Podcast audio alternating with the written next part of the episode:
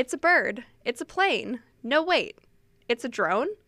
Maybe you've wondered how researchers and farmers can use technology to manage their crops more effectively, or maybe you just think drones are cool. Either way, today we'll learn about how taking a picture can translate to soybean management practices.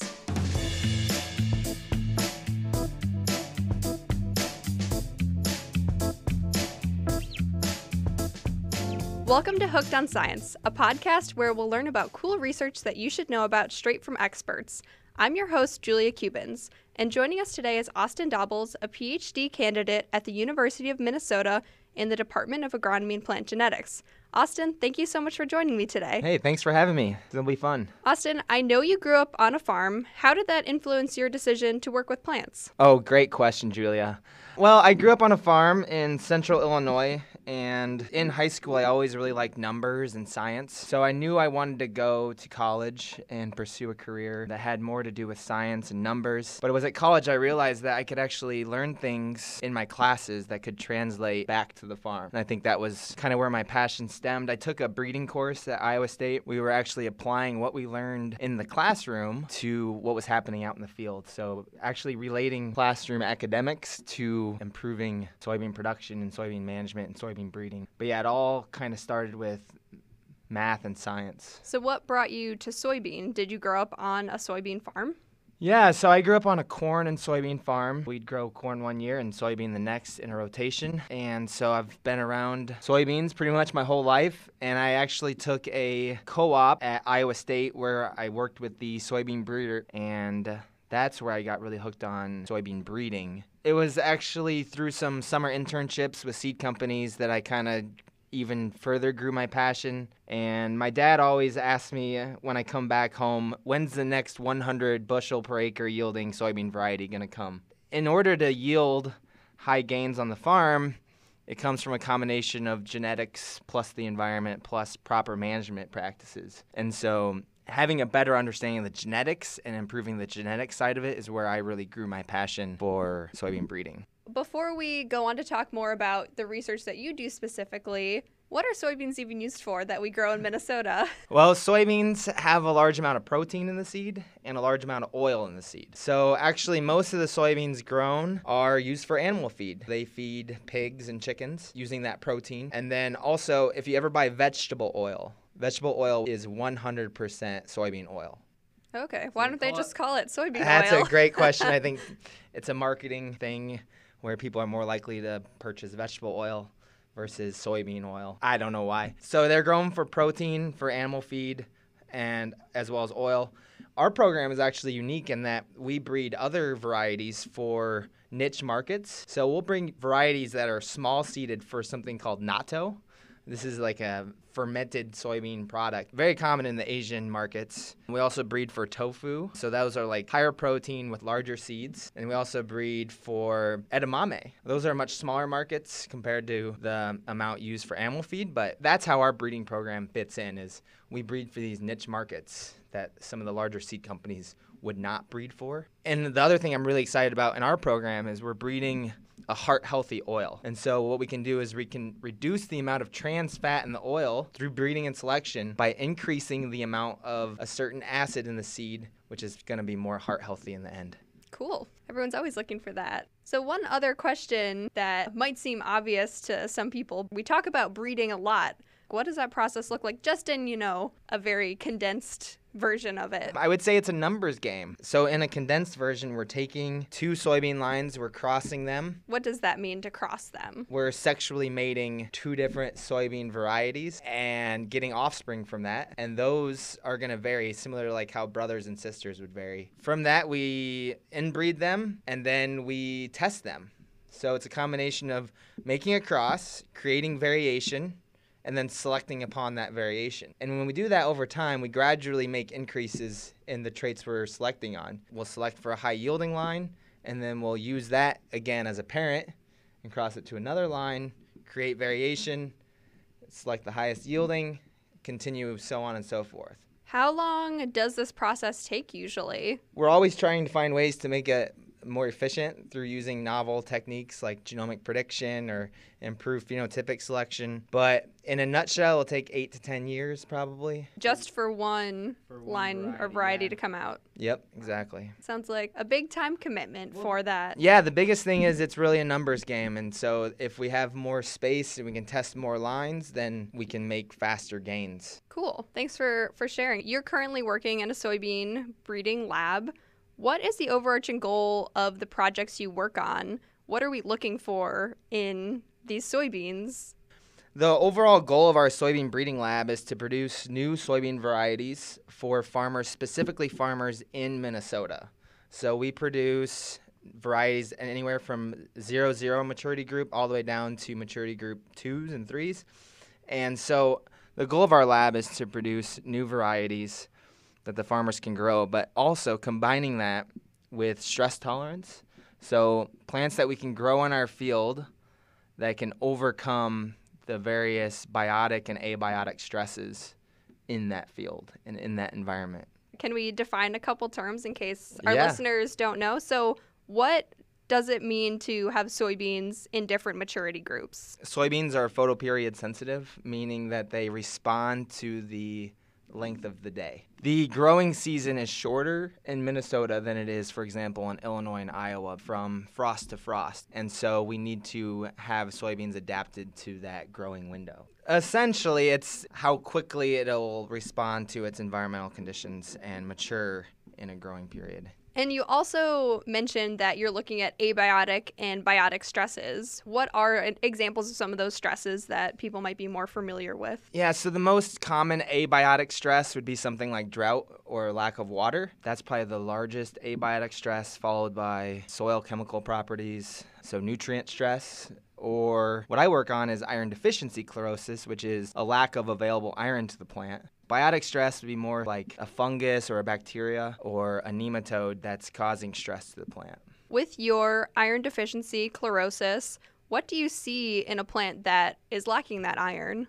we'll see yellowing of the soybean leaves. So a good healthy soybean plant will be nice and big and green and healthy and putting on pods and putting on seeds that we can then harvest and sell those seeds. In a plant that's undergoing stress, the plant becomes yellow because it's not getting enough iron to the leaf. It's not able to uptake the iron from the soil because it's in the unavailable form to the plant. When the plant doesn't have iron, similar to how humans might need iron to survive, plants also need iron for photosynthesis. Without iron, they'll become yellow, they'll become stunted or dwarfed, and in some cases, plants will become brown and die. And in some farmers' fields, they won't be able to harvest any soybeans at the end of the season because they all died due to the stress. Okay, yeah, that sounds really serious. Would this be something that a farmer would see across the whole field uniformly, or would it be patchy? Are there fields that people just don't see this at all in? The main fields you'll see iron deficiency chlorosis are on those fields with high pH, so a pH above 7.5, as well as fields that have high amounts of calcium carbonates. And it's not going to be uniform across a field. So some parts of the field will have larger amounts of stress caused by IDC compared to other parts of the field. A high pH means that the soil is more basic, right? Yes, more Okay. basic. So if people are not familiar with calcium carbonate, it's if you take a Tums or something like that. That's essentially what we're doing. You're taking down the acid in your stomach. If there's too much of that in the soil, it mm-hmm. is there's not enough acid in the soil. Yep, and this is actually not really a problem in some states. It's mostly a problem in Minnesota. Along the Red River Valley, we'll see a lot of iron chlorosis symptoms. But in fields like where I grew up, we didn't have iron deficiency chlorosis because of the soil properties. In your program, what are you doing to deal with this problem? What would make a soybean more tolerant to this issue? When a farmer has a field that's prone to this stress, his best option is to grow a variety or a cultivar that can overcome that stress. His other options might include adding a nutrient to the soil called an iron chelate, so basically applying the iron in the available form so that the plants can overcome that. But that's very expensive. And it can cost as much as $20 per acre to apply that nutrient and still not perfect. So coupling that iron chelate product along with a soybean cultivar that is tolerant to the stress is really the best option. So our breeding program tests potential new varieties every year for tolerance to the stress. So when you go to the grocery store, for example, you might see apples come in all different shapes and sizes. Some are red, some are green. Well, similar to that in soybeans, soybeans might all kind of look the same, but they have different levels of overcoming the stress. So, are those tolerant varieties? What makes them tolerant to it? Are they are they processing iron in the soil differently, or do they just need less iron to survive? The exact mechanism isn't known. What we do know is that soybeans will excrete protons, so hydrogen ions, into the soil, and then through that, it acidifies the soil, making the iron available for plant uptake. So the exact mechanism isn't known, but we do know that there's a wide variation in how plants respond to the stress. Are you just throwing soybeans at the wall, so to speak, and seeing what what sticks, what works? Well, kind of. So we know that one plant is tolerant to the stress. If we make a cross to another plant that's tolerant to the stress, the resulting outcome is likely a plant that's also tolerant. But that might not yield well in another environment. So it's it's stacking these different trait combinations so we can find the optimal levels of different traits we're interested in. Okay, so now that we have some background information, let's take a break before we talk more about your research specifically.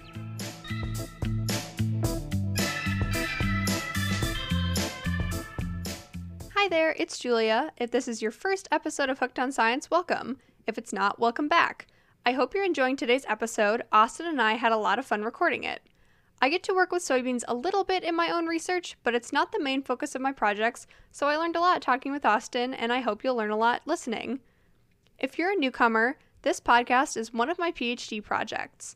The purpose is to compare traditional scientific communication methods like poster and PowerPoint presentations with this podcast, which is a relatively new way to communicate information. It's been a lot of work, but I'm learning a ton and having so much fun conducting these interviews and producing these episodes, so I hope you're enjoying them. If you liked today's episodes, spread the word to anyone you think needs a little more science in their life. In order to make this research as effective as possible, I need as many people to listen as I can get.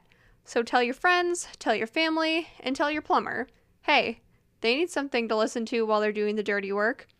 And make sure you don't miss an episode by subscribing to Hooked on Science wherever you get your podcasts. Finally, do you know someone that's conducting interesting research?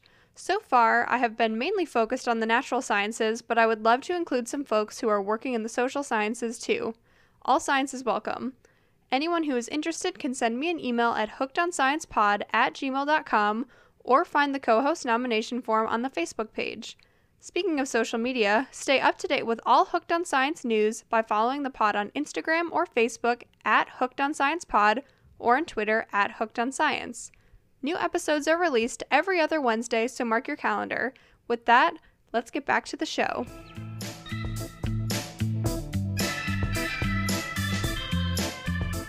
Austin, how do you set up an experiment to assess iron deficiency chlorosis? What we need to do first is identify a field that has this stress, that has the soil conditions. So this isn't a stress you're introducing. Yeah, we're identifying existing farmers' fields that have high pH soils and fields with high amounts of calcium carbonates in the soil that have a known history of this stress. And then what we need to do after finding the field is we need to plant our different varieties in that field. And then after that, we need to phenotype them or basically visually look at them and identify which ones are performing better than others by some sort of ranking system. And then from that, we can inform breeding decisions and selection strategies based on the lines or the genotype that perform best in that field. Okay, so how many how many varieties or lines are you looking at generally in one of these fields? In one year, we'll look at probably around 4,000 plots of three foot long stretches of soybean plants for this stress. People have to go out and manually score these or visually look at each plot to assess them. How how does that work? Yeah, so we need to get a number to each line in the field or each plot in the field. And so in the past, what we've done is we've gone to the field with a piece of paper, clipboard, and a pen and set up in a row column grid in the field. So it's kind of like an XY coordinate system. And so every single plot we would walk up to, visually look at it, and rate it on a one through five scale. One means very good, very healthy, nice big green plants. Five means basically dead. The plants were totally taken out by this stress and they did not perform well at all. And we do that a few times during the growing season, usually in early July when it's really hot out. Okay, wow. That sounds both uncomfortable and like it would take a very long time. Yeah, so it's a field site about three hours away from St. Paul campus here. So it's three hour drive out there, probably six to eight hours with a crew of two to four people, and then the three hour drive back. It is pretty time sensitive. And the other thing is, it's very subjective. So one person might rate something very healthy, but someone else might look at it and say, oh, no, that's not doing as well. So it's kind of a subjective measure based on the human eye. In addition, at the end of a long day, you might say, oh, I don't even want to take notes anymore.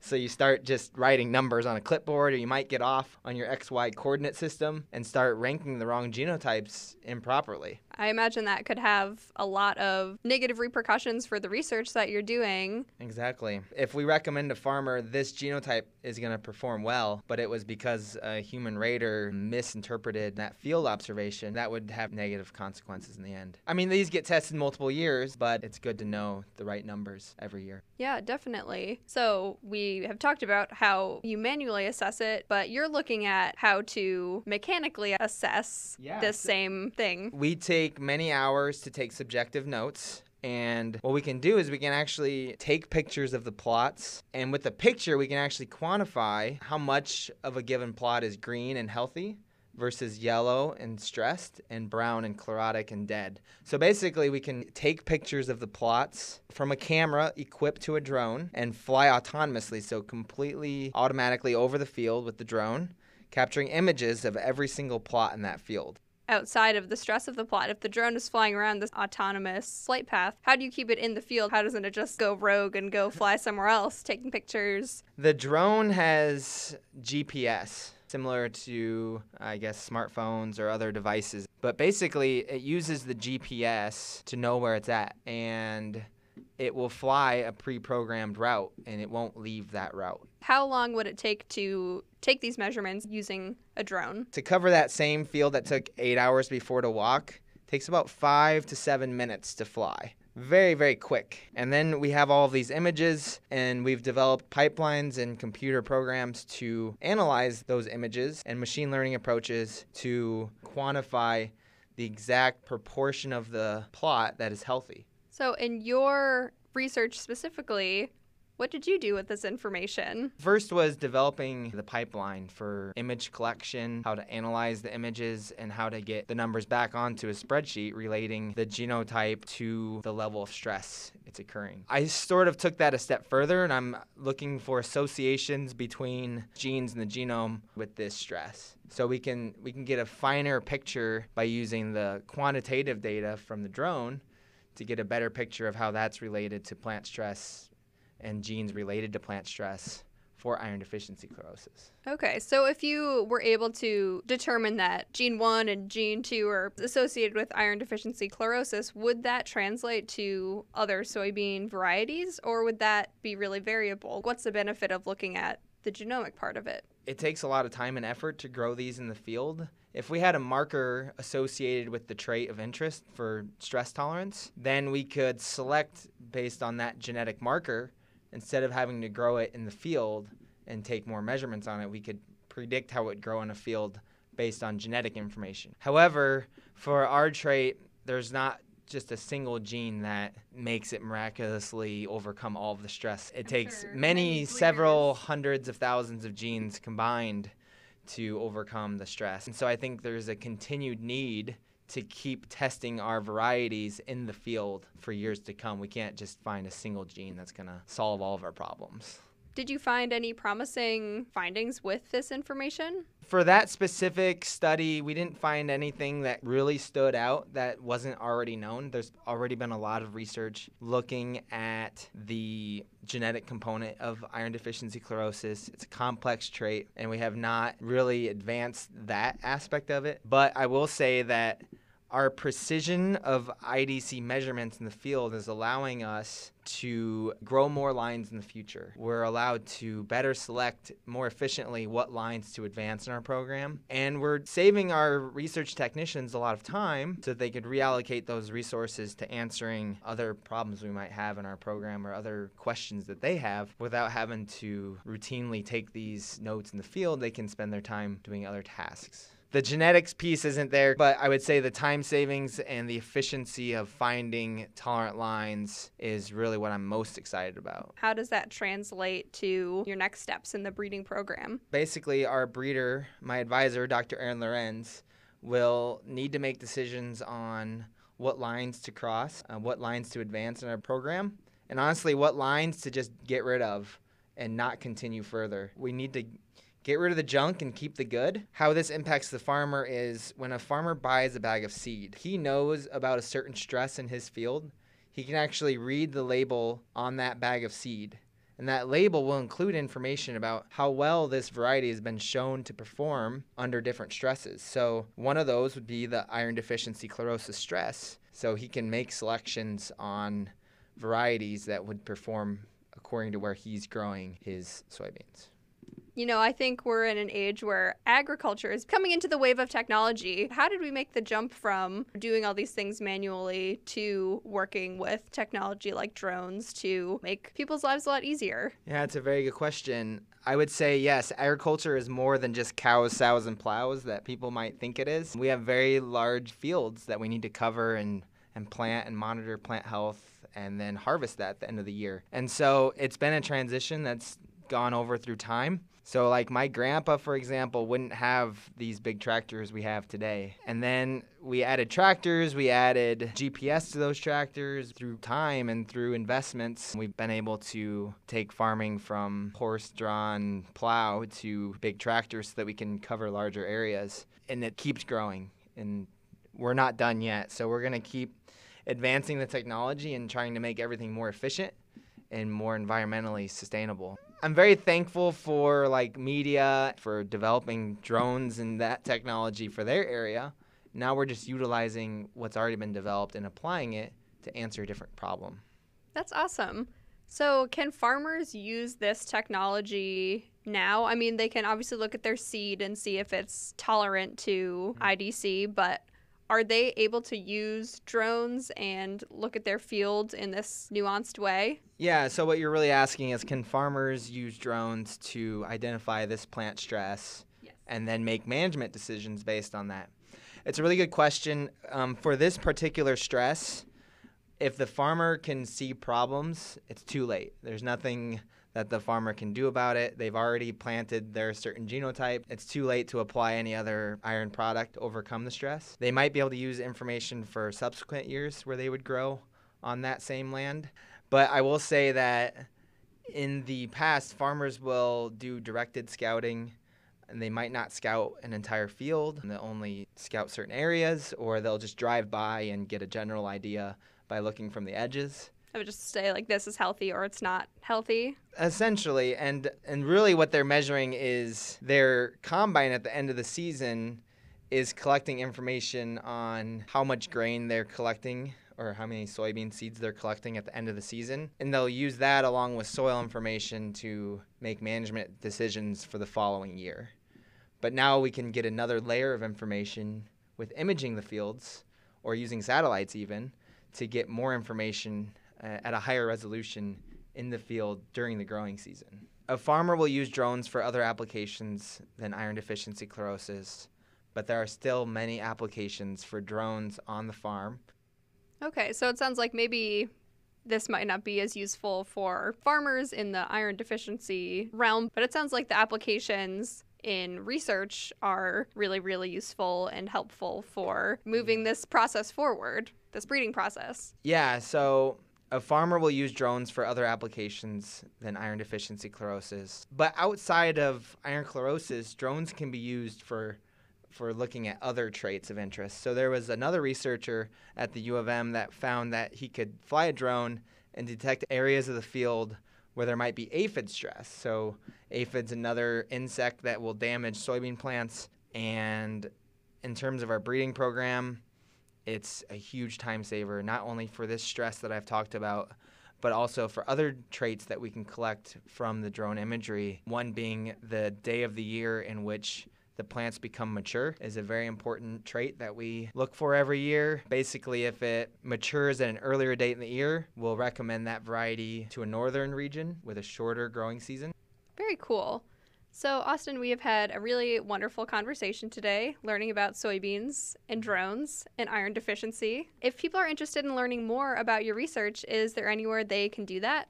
Yeah, so if they want to learn more specifically about the iron deficiency chlorosis research and phenotyping it using drones, the research I conducted is published in the Journal of Plant Methods. If you search iron deficiency chlorosis unmanned aerial vehicle or unmanned aircraft system. You'll probably find it. I would say, in, in terms of farmers and wanting to know more about plant stress or other traits of interest, the University of Minnesota Extension has a lot of good resources. In addition, we have lots of field days that I would recommend people attending, seminars, etc., depending on the audience. Cool. Yeah, it sounds like there is a continuing theme throughout these episodes that extension and field days are a really awesome resource. Yes, they um, are. And if anyone wants to read that paper, maybe I'll post it on Facebook. Yeah, feel free to the, post it. For fun, light reading. But Austin, a huge thank you for sharing a bit about your research today. And I look forward to chatting with you again in the future. Thank you so much.